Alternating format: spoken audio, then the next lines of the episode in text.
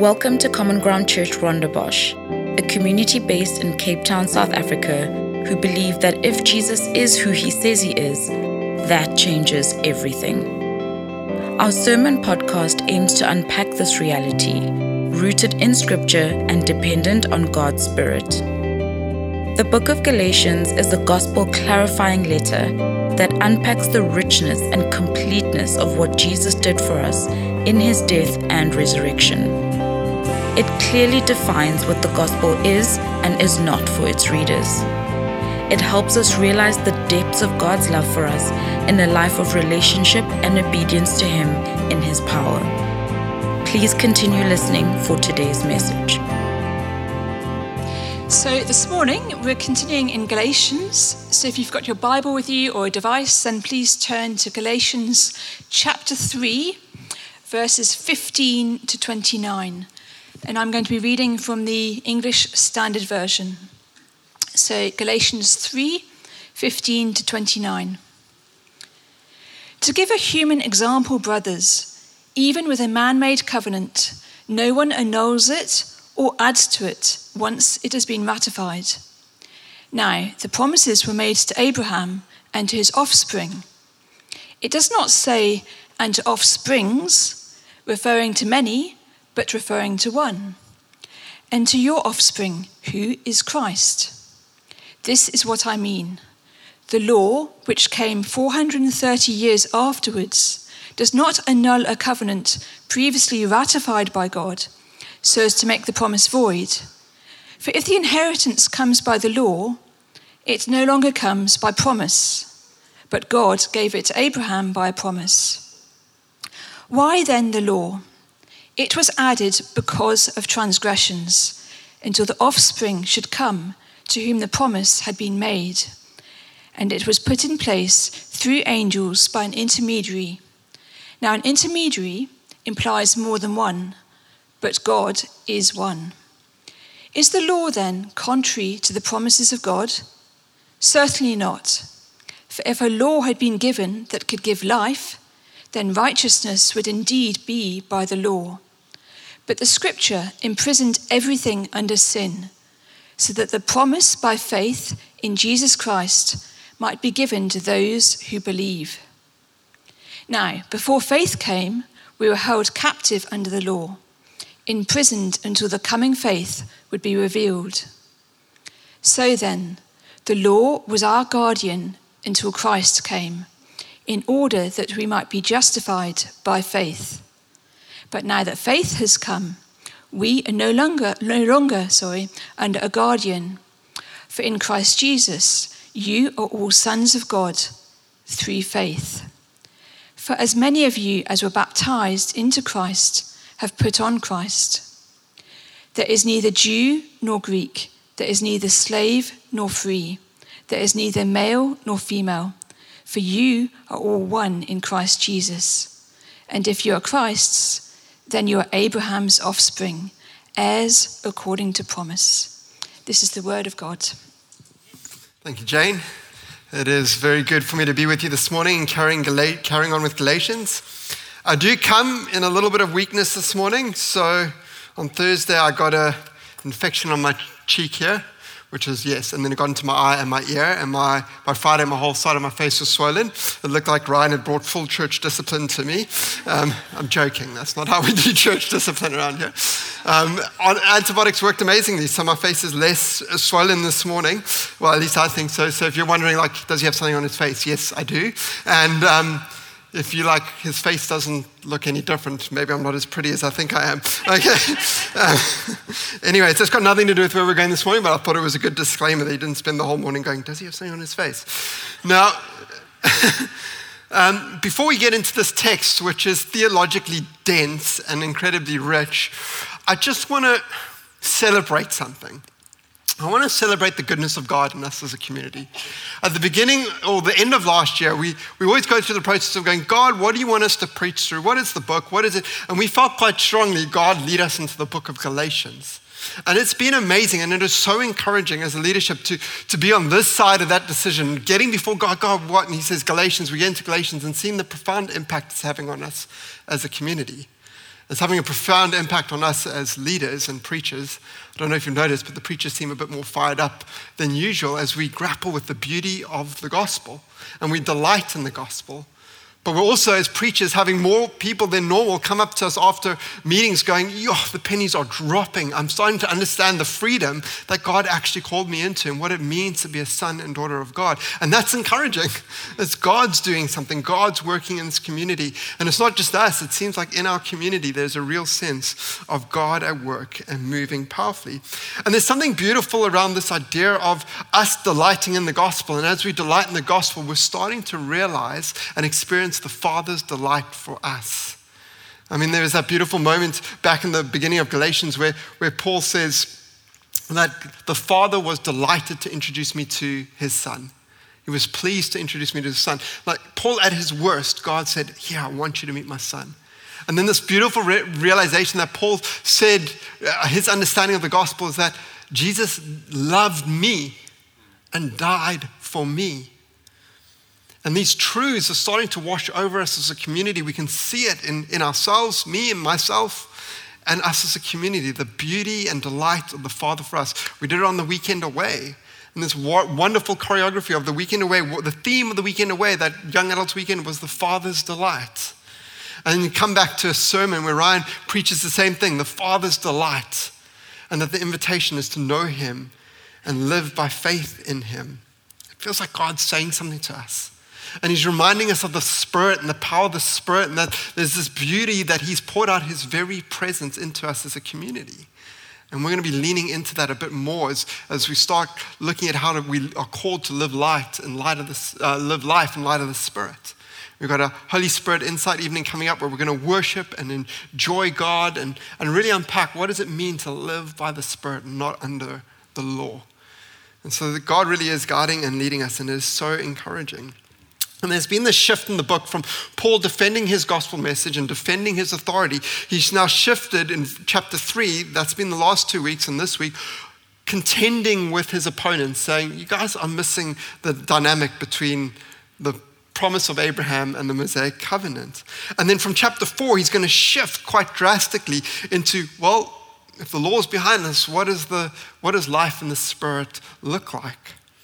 And so we should be feeling that tension. Okay, well, if we're letting go of that, where do we go?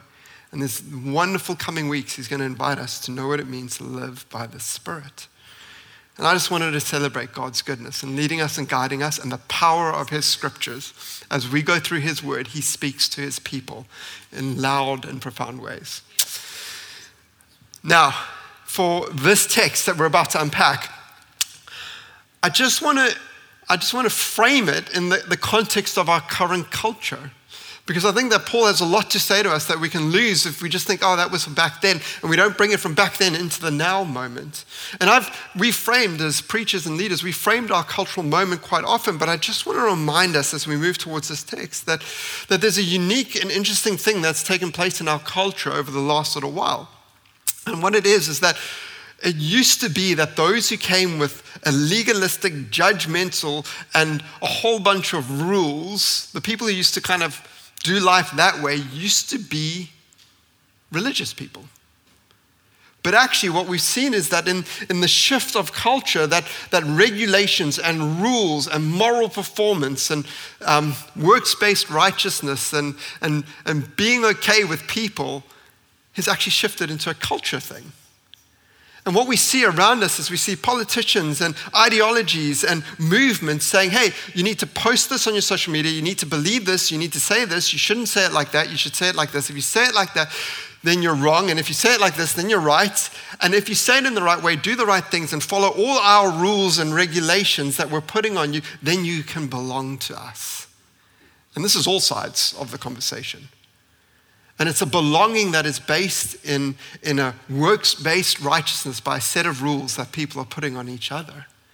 And as we play this out in our culture, what we're seeing is that we're becoming more hostile and tribalized and divided than we have been in a long time.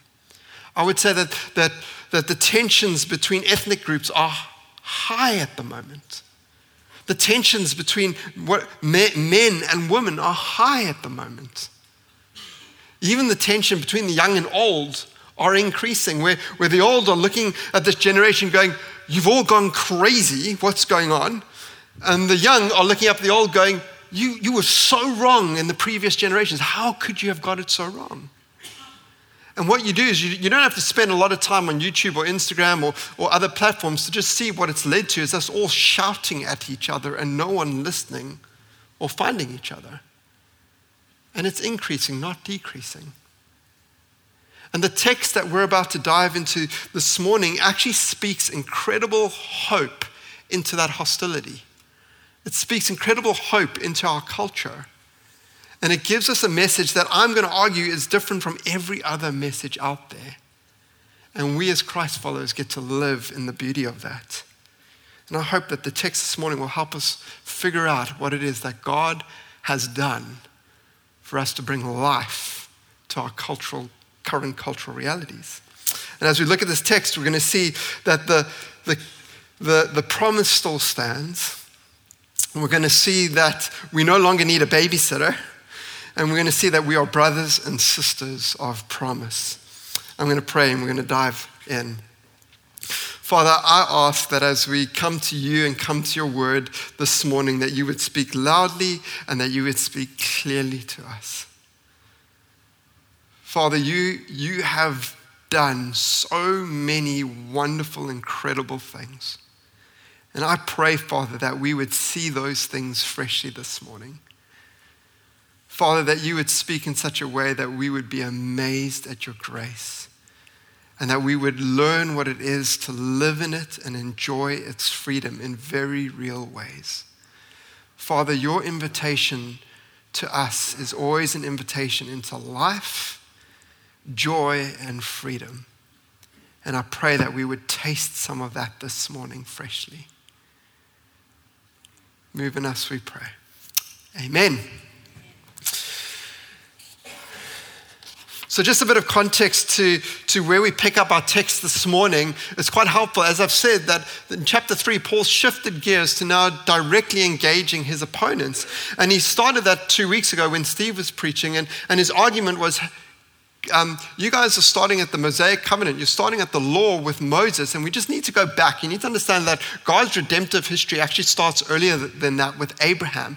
And there's something unique and different about the promise made to Abraham to the law. So let's go back to that and look at that. And that's his first argument that he makes, and he showed why. Then the second thing he said is, and also remember, as Christ follows, that you share an experience of the Holy Spirit being poured out. And that that shared experience of the Holy Spirit being poured out came to you not by works of the law, but by faith. So therefore, continue in faith and continue in the Spirit. And then Paul went on to argue last week, as Ryan unpacked, that, hey, there are two paths set before us in light of that reality. You can choose the path of curse, which is under the law, or you can choose the path of blessing, which is under the promise of Abraham. And you can choose which one, but under the law, you know that no one keeps the law perfectly, and therefore you're cursed. And Christ became a curse so that, so that he could do away with that curse and so live by faith in the Father, live by faith in Jesus. And that's the path to life and blessing. And Paul picks up and continues that argument now in the text that, that we just read. And the first point he makes is that the promise still stands. Look at Galatians 3:15. To give a human example, brothers, even with a man made covenant, no one annuls it or adds to it once it has been ratified. Now, the promises were made to Abraham and to his offspring. It doesn't say, and to offsprings, referring to many, but referring to one, and to your offspring, who is Christ. This is what I mean. The law, which came 430 years afterwards, does not annul a covenant previously ratified by God, so as to make the promise void. For if the inheritance comes by the law, it is no longer comes by promise, but God gave it to Abraham by a promise. My children have this law, this universal law. Whenever there is a dispute about who deserves to play with the toy, the universal law is I had it first. I had it first. It's like universal from the youngest of ages. And Paul says, actually, he uses a human example that would have been very prevalent to his Jewish audience. He's saying, we live in covenants. We know what covenants are. We are a people of covenant. And we know that a covenant that has been ratified, that has been sealed, that has been. Um, made valid is not made invalid by a covenant that comes later. And what Paul is doing is he's saying to his Jewish opponents is he's saying you have made a fundamental mistake in understanding the relationship between the covenant of promise that went to Abraham and the covenant, the Mosaic covenant of the law that went to Moses. And in some of that problem is that you think that because the Mosaic covenant came after the covenant that was given to Abraham, that it somehow shapes and informs and brings clarity and supersedes the covenant of Abraham. In some ways, he's saying, You believe that there was a, the covenant of Abraham, and then it wasn't quite complete, and it had these tentacles out waiting to connect to the covenant of the law, and they overlap, and now we get a full picture of God's plan in redemptive history. And these covenants speak to each other, and the covenant of Moses supersedes the covenant of promise, and all these laws and regulations still stand. And Paul's going, No, you've, you've got it all wrong. These are two completely independent and separate covenants which is a radical thing for Paul to be saying to his Jewish audience. These are different. These are not the same. They don't speak, and one, this one doesn't supersede that one. And he's going to actually argue that, the, the, the covenant of promise supersedes the Abrahamic covenant. And his main point is these are two different covenants. And just because this one came later doesn't nullify the one that came before. And then he goes on to show how these are such different covenants. And the first way he goes is that they were ratified differently, they were sealed differently. The covenant of promise, the covenant made to Abraham, came by a promise from God directly. Verse 17, a covenant previously ratified by God. And what he's saying there is he's saying, hey, God went to Abraham. He said, Abraham, you are a pagan moon worshiper. And I, out of my grace, have chosen you, and I am going to bless you. And I'm going to make you a great nation. And your sons and daughters of that nation will, I will be their God, and they will be my people. And they will, I will pour blessing upon blessing upon you, and you will become a blessing to those around you. And you will inherit land, and ultimately you will inherit the world. Promise. And the beauty of promise is that God is saying, I will do something. When God ratified the, the covenant with Abraham, do you know that Abraham was asleep? God put him to sleep as he, he sealed the covenant. God saying, This is a covenant of promise, which means I'm going to fulfill this covenant. I'm going to keep this covenant. And the blessing of this covenant is going to come to you by grace, come to you by promise. On the other hand, we have the covenant of the Mosaic covenant, the covenant of law. And in verse 19, Paul speaks to how that covenant was ratified. And he says, The covenant of law, it was put in place through angels by an intermediary. Now, an intermediary implies more than one, but God is one. It is a dense sentence. And simply what Paul is saying there is that the covenant of law was ratified by God coming to Mount Sinai. Lots of angels were witnessing this moment. The glory of God was on display, but God went to Moses and gave him the Mosaic covenant. And then Moses had to go down the mountain to the people as a mediator between God and people and say, Here's God's Mosaic covenant, here's God's law. And Paul's saying, Can you not see that these are two completely different covenants, ratified in completely different ways? And actually, the promise is so much better than the Mosaic law because the promise came from God directly to Abraham, and there was no mediator between God and people. The law is a secondary covenant, and it is inferior to the covenant of promise.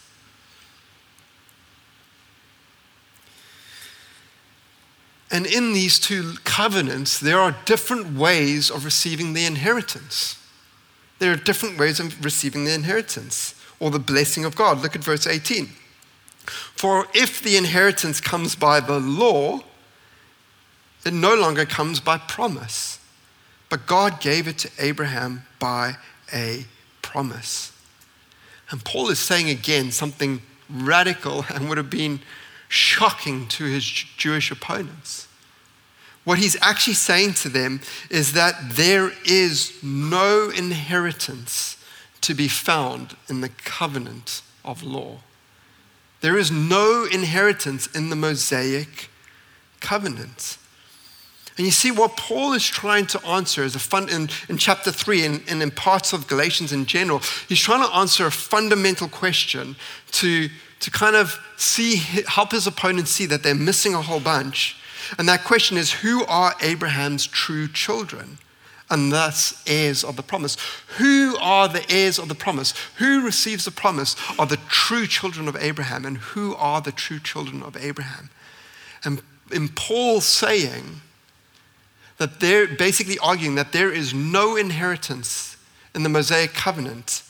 He's saying that, that if works based righteousness and obedience to your law is your hope to be a true child of Abraham, you're not a child. You're not worthy of inheritance. It's a radical statement that Paul is saying to his Jewish listeners.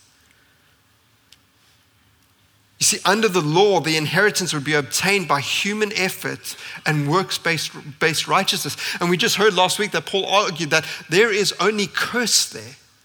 There is only curse there. Now, Paul's arguing there is no inheritance there. You won't find it in works based righteousness and obedience to the law.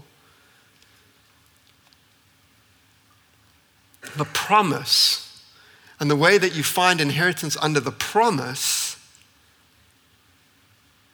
is the, the inheritance under the promise is obtained as a gift of God's grace and Him fulfilling the promise. I want us to get that. There is a promise that went to Abraham, and that promise was by God. And we can know that the blessing will come to the people of God not because of our works and efforts, but because God is true to his word. Again, Layla just gets it so wrong. She gets so confused. She now says, she misunderstands this word promise. She now goes, Dad, I promise I need a chocolate. I promise I need a chocolate. she's, she's caught onto something with this word promise. She knows that when I use the word promise, I'm going to follow through on it. And she's trying to manipulate the word promise to make me follow through on giving her a chocolate.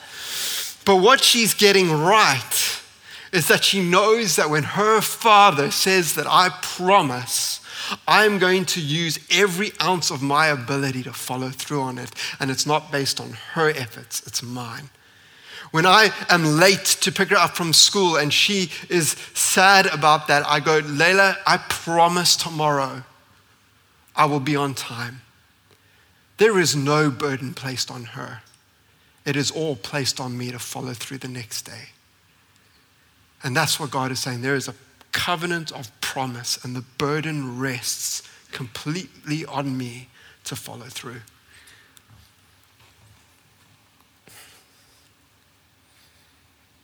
And we spoke about this inheritance, and, and this inheritance is partially fulfilled. This, this promise that you will become a blessed nation, and that I will pour out my blessing on you, and you will inherit the land, and I will pour out my spirit, and you will be my people, and I will be your God, is partly realized at the time at which the Israelites take, take hold of the promised land, but it's not fully realized then.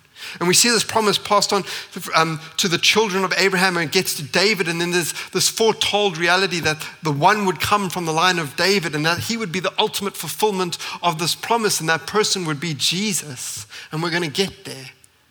And that the promise wasn't just for an inheritance in this life and it wasn't just a, a, promise for the people, but actually it goes so much bigger than that. That the promise was ultimately that Abraham would inherit the world, which is looking forward to the reality that Jesus one day is going to return, wrap up human history, and everyone that has put their faith in him will enjoy the full benefits of everything that he won at the cross and his resurrection.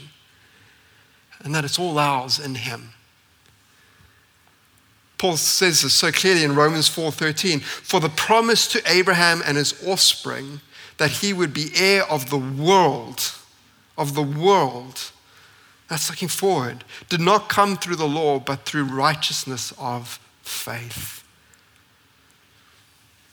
And the good news is that the order of God's redemptive plan matters, and that the promise of God still stands. And the way to become sons and daughters of God and receive our inheritance is through promise, not through law. And the law has not superseded the promise, the promise supersedes the law. What this means for us as people now And Ryan touched on this last week when he gave that analogy of how people come to faith and they've experienced the goodness of God. They've experienced the grace and the kindness and the mercy of Jesus. They've known the experience of the Spirit poured out. They've gone, Yes, God, I love you. You love me. This is incredible. And then we go, You have to read your Bible. You have to go to church. You have to do all these things. And if you don't follow this church tradition and do it in this way, then you're probably getting it wrong. And we can add these false laws onto people. And here's the truth, church no law post the promise ever supersedes the promise. God dealing with his people is always completely and fully by promise. His grace, his mercy, his doing. And that's encouraging for us as Christ followers in the culture that we live. We should be the most free people as culture is so fragmented, and, and each fragment and each tribe comes up with its own rules and its own regulations and its own laws. Christ follow, you do not need to step under or into the laws of our culture. We are people under promise of God. And that supersedes every law and every regulation that anyone would ever try and put on us. We are the freest people on this planet in Christ.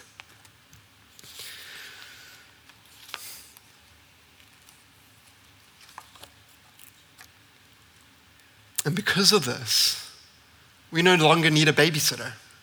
We no longer need a babysitter. What do I mean? Well, we've gotten to this point, and you probably felt this last week, is you probably felt yourself asking the question, maybe you did, maybe you didn't. For those of us who did, when Paul, when Ryan was preaching, you kind of go, well, what about the law? Why did we have the law? Why do we need it? And Iain, what you're saying, and what, what, what Paul's saying about the law, why do we even need the law? And Paul's so aware that his Jewish readers are getting to the point where they're going, well, then was the law mistaken? Was it necessary? And why the law? And in verse 19, he, go, he realizes and he goes, why then the law? And he asks the question that he knows everybody's asking. And then he goes on to answer that question and he says this it was added because of transgressions gives a direct answer. Why the law? It was added because of transgressions. And this phrase can mean a few things. One, it could mean to provide a sacrificial system to deal with, temporarily with transgressions. Two, to teach people more clearly what God requires and thereby to restrain transgressions. Three, to show that transgressions violated an explicit written law. Or four, to reveal people's sinfulness and need for a savior. And all these senses of this word are theologically true, and we see them within the, the, the law, and we see it within the teachings of the New Testament that the law performs all these functions. But in the context of what Paul is arguing here, I think the, the, what he's getting at is that the law showed us how desperately we need a Savior.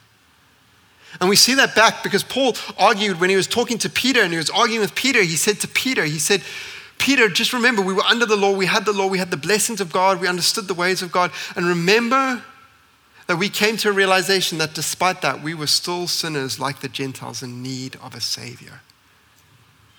And actually, if you look at the history of Israel, all those things, all those theological claims about the law are true, but what actually ended up happening is them constantly breaking the law them constantly rebelling against the law of God. And in some ways, all it did in the history of Israel was reveal how unfaithful they are and how incapable they are through works based righteousness of keeping the covenant of God. Romans 3:20 says it explicitly. Paul says it, "For by works of the law no human being will be justified in his sight, since through the law comes knowledge of sin." And what Paul is, is getting at, and what Paul is pointing to, is that the law serves a completely different purpose to the pro- covenant of promise. They're not the same thing, they have different purposes. Which is why he says in verse 21 this Is the law then contrary to the promises of God? Certainly not. Why are these things not in conflict with each other? Because they serve different purposes. For if a law had been given that could give life, then righteousness would indeed be by the law. But the scripture imprisoned everything under sin so that the promise by faith in Jesus Christ might be given to those who believe. You see what Paul's going at, getting at there is he's saying there are two different purposes.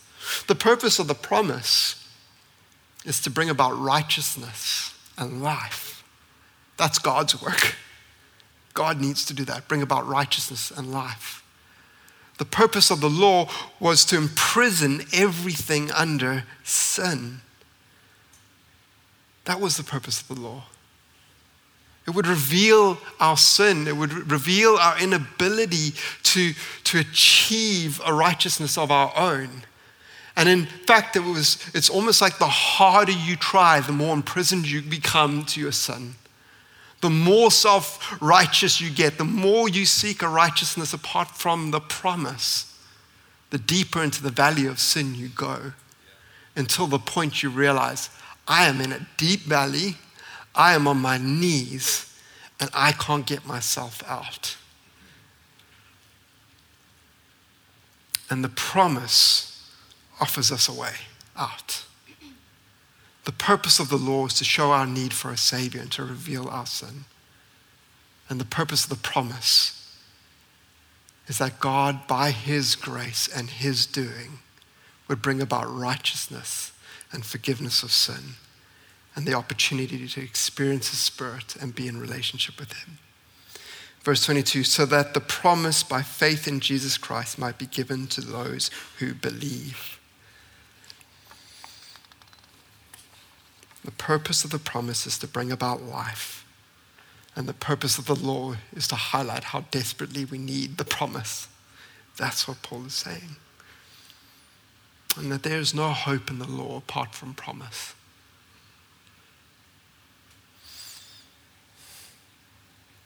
That's why Paul goes on to, as he unpacks why the law, to, to speak of it this way. And, and he says, he actually said something quite profound earlier on in the, the chapter that I want to read now in verse 16 that will help us understand what Paul's getting at as he's grappling with the different purposes of the, the covenant of promise and the covenant of law.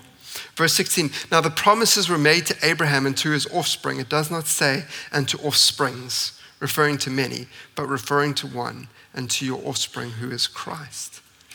And what Paul is getting at there is he's simply saying that something has happened.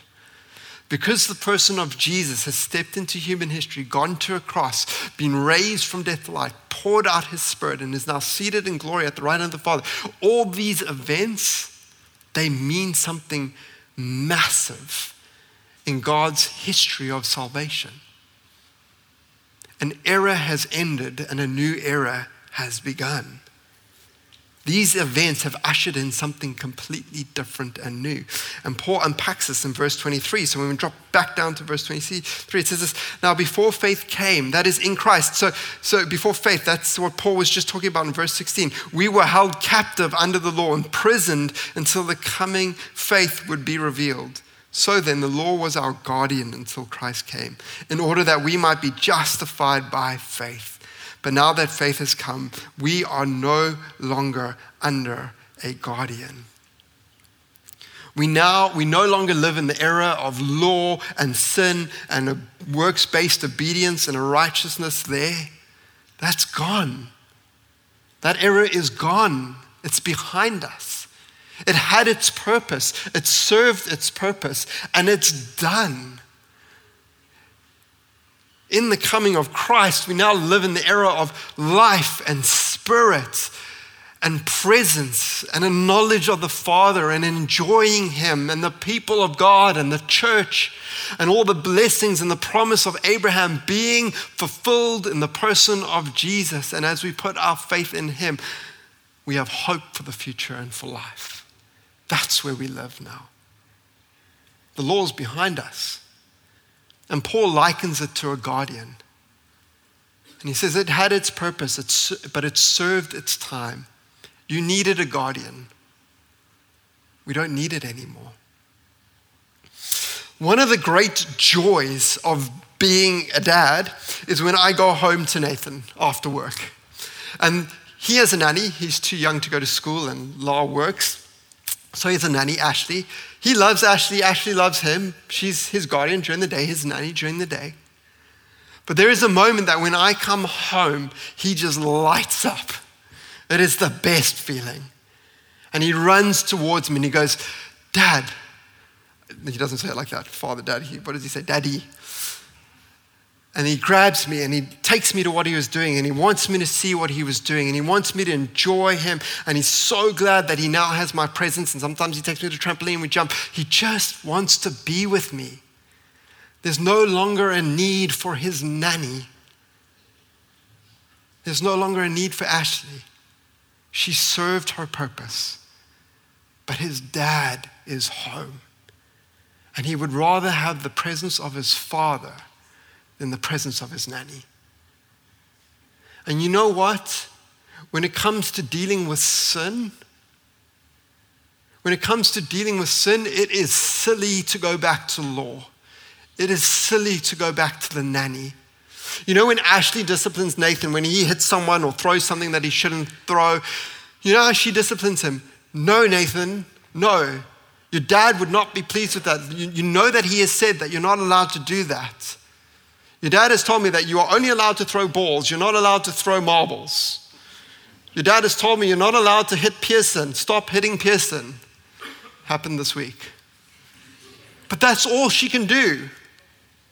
What happens when I come home to my son and he is throwing marbles instead of rocks? He is hitting Pearson instead of being a friend to him. What do I do? I mean, you get it, marbles instead of balls. You get what I'm saying. What happens in that moment is that I get to get down on my knee in front of Nathan. I get to grab him, I get to pull him close to me, and I get to look him in the eye and I get to say, My son, I love you.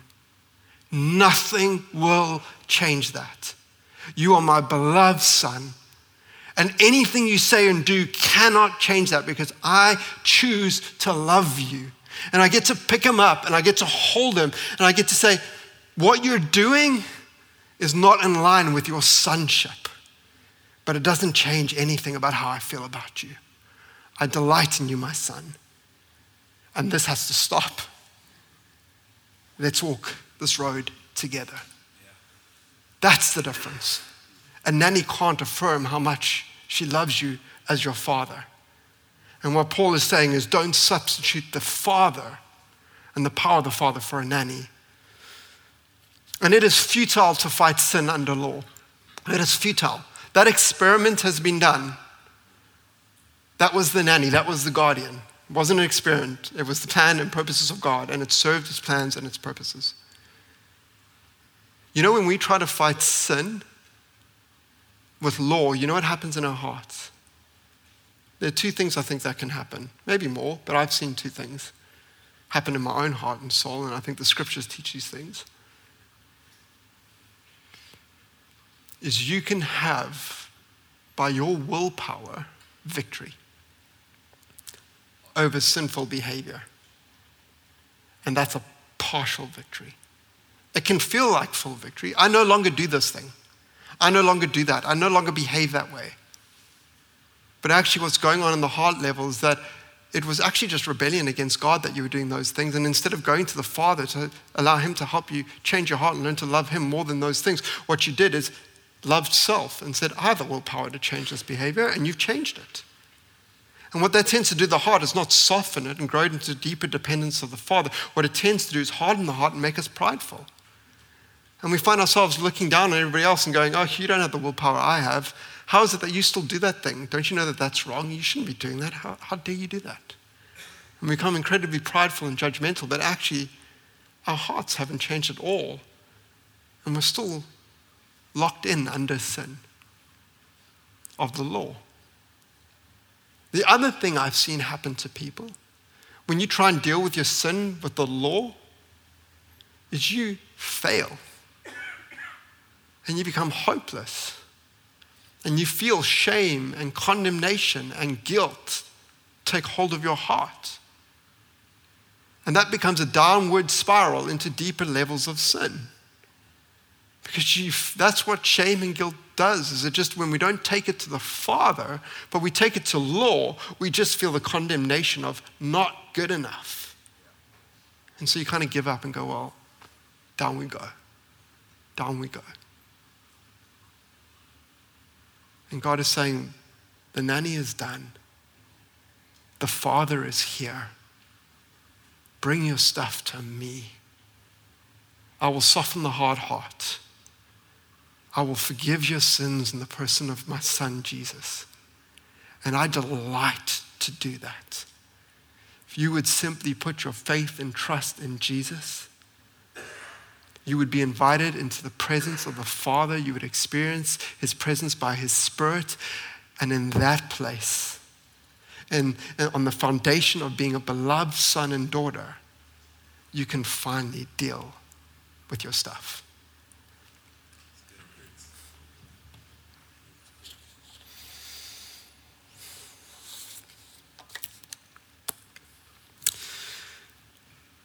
John Bunyan has a little thing that he said in relationship to this. He says, Run, John, run, the law commands, but gives us neither feet nor hands. Far better news the gospel brings. It bids us fly and gives us wings. There is power in the promise.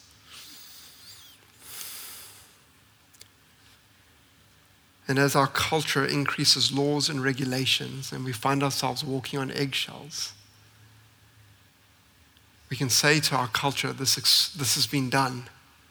We know that law will not help us with the hate and the hostility that we feel towards each other, it will just magnify it. And Paul brings a far more hopeful way of finding unity. Namely, that we are brothers and sisters of promise. We are brothers and sisters of promise.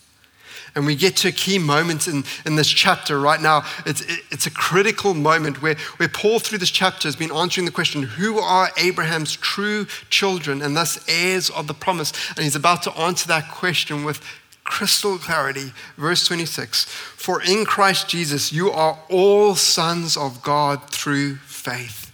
For as many of you as were baptized into Christ have put on Christ, there is neither Jew nor Greek. There is neither slave nor free. There is no male and female. You are all one in Christ Jesus. And if you are Christ's, then you are Abraham's offsprings, offspring, heirs according to promise.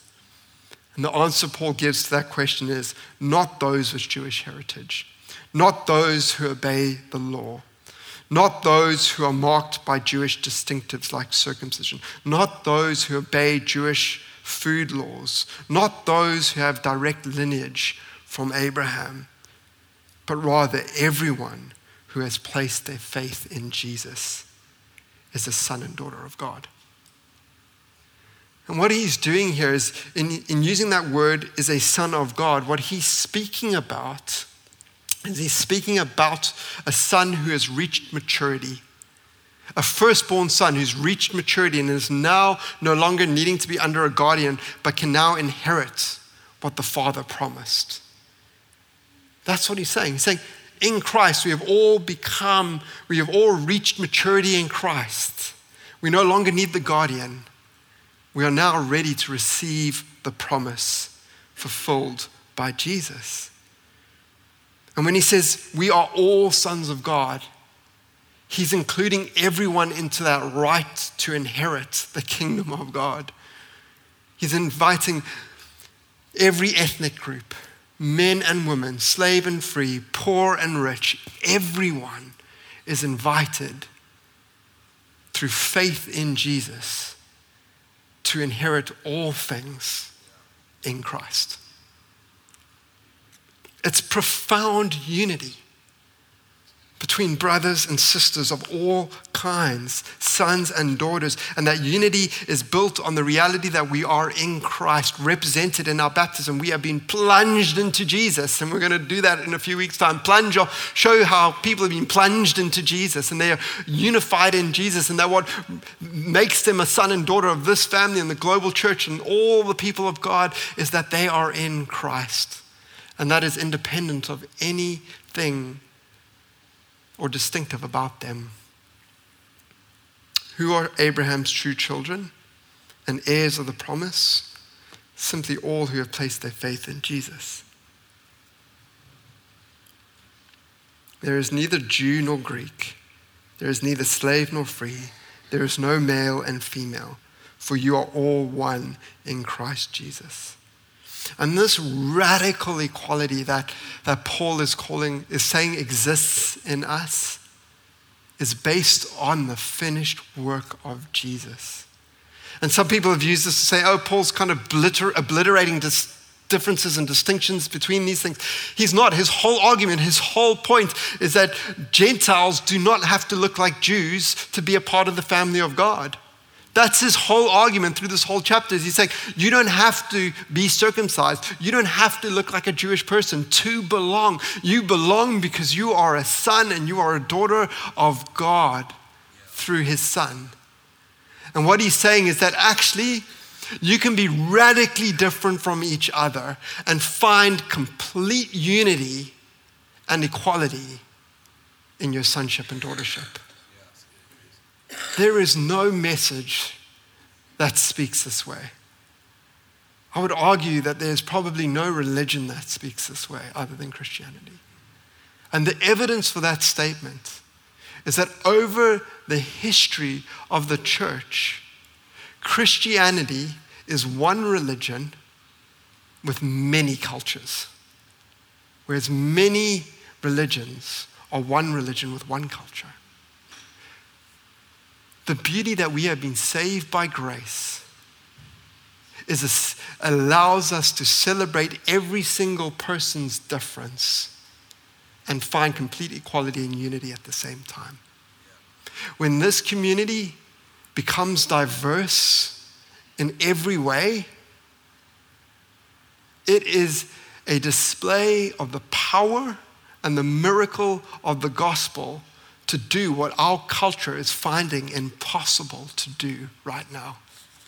There is great power in the covenant of promise. And the covenant of promise still stands. And the covenant of promise is what is shaping us as individuals and as a community. And it is having a profound impact on us by God's grace. He is doing something. I'm going to ask us to stand. I think the big thing that I want to drive home for us this morning is for none of us to return to the nanny, for none of us to step under law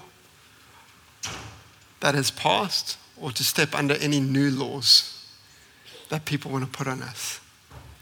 But for us as a community to live fully in the wonder of God's grace and goodness towards us and the life transforming reality of his spirit and the presence of the Father.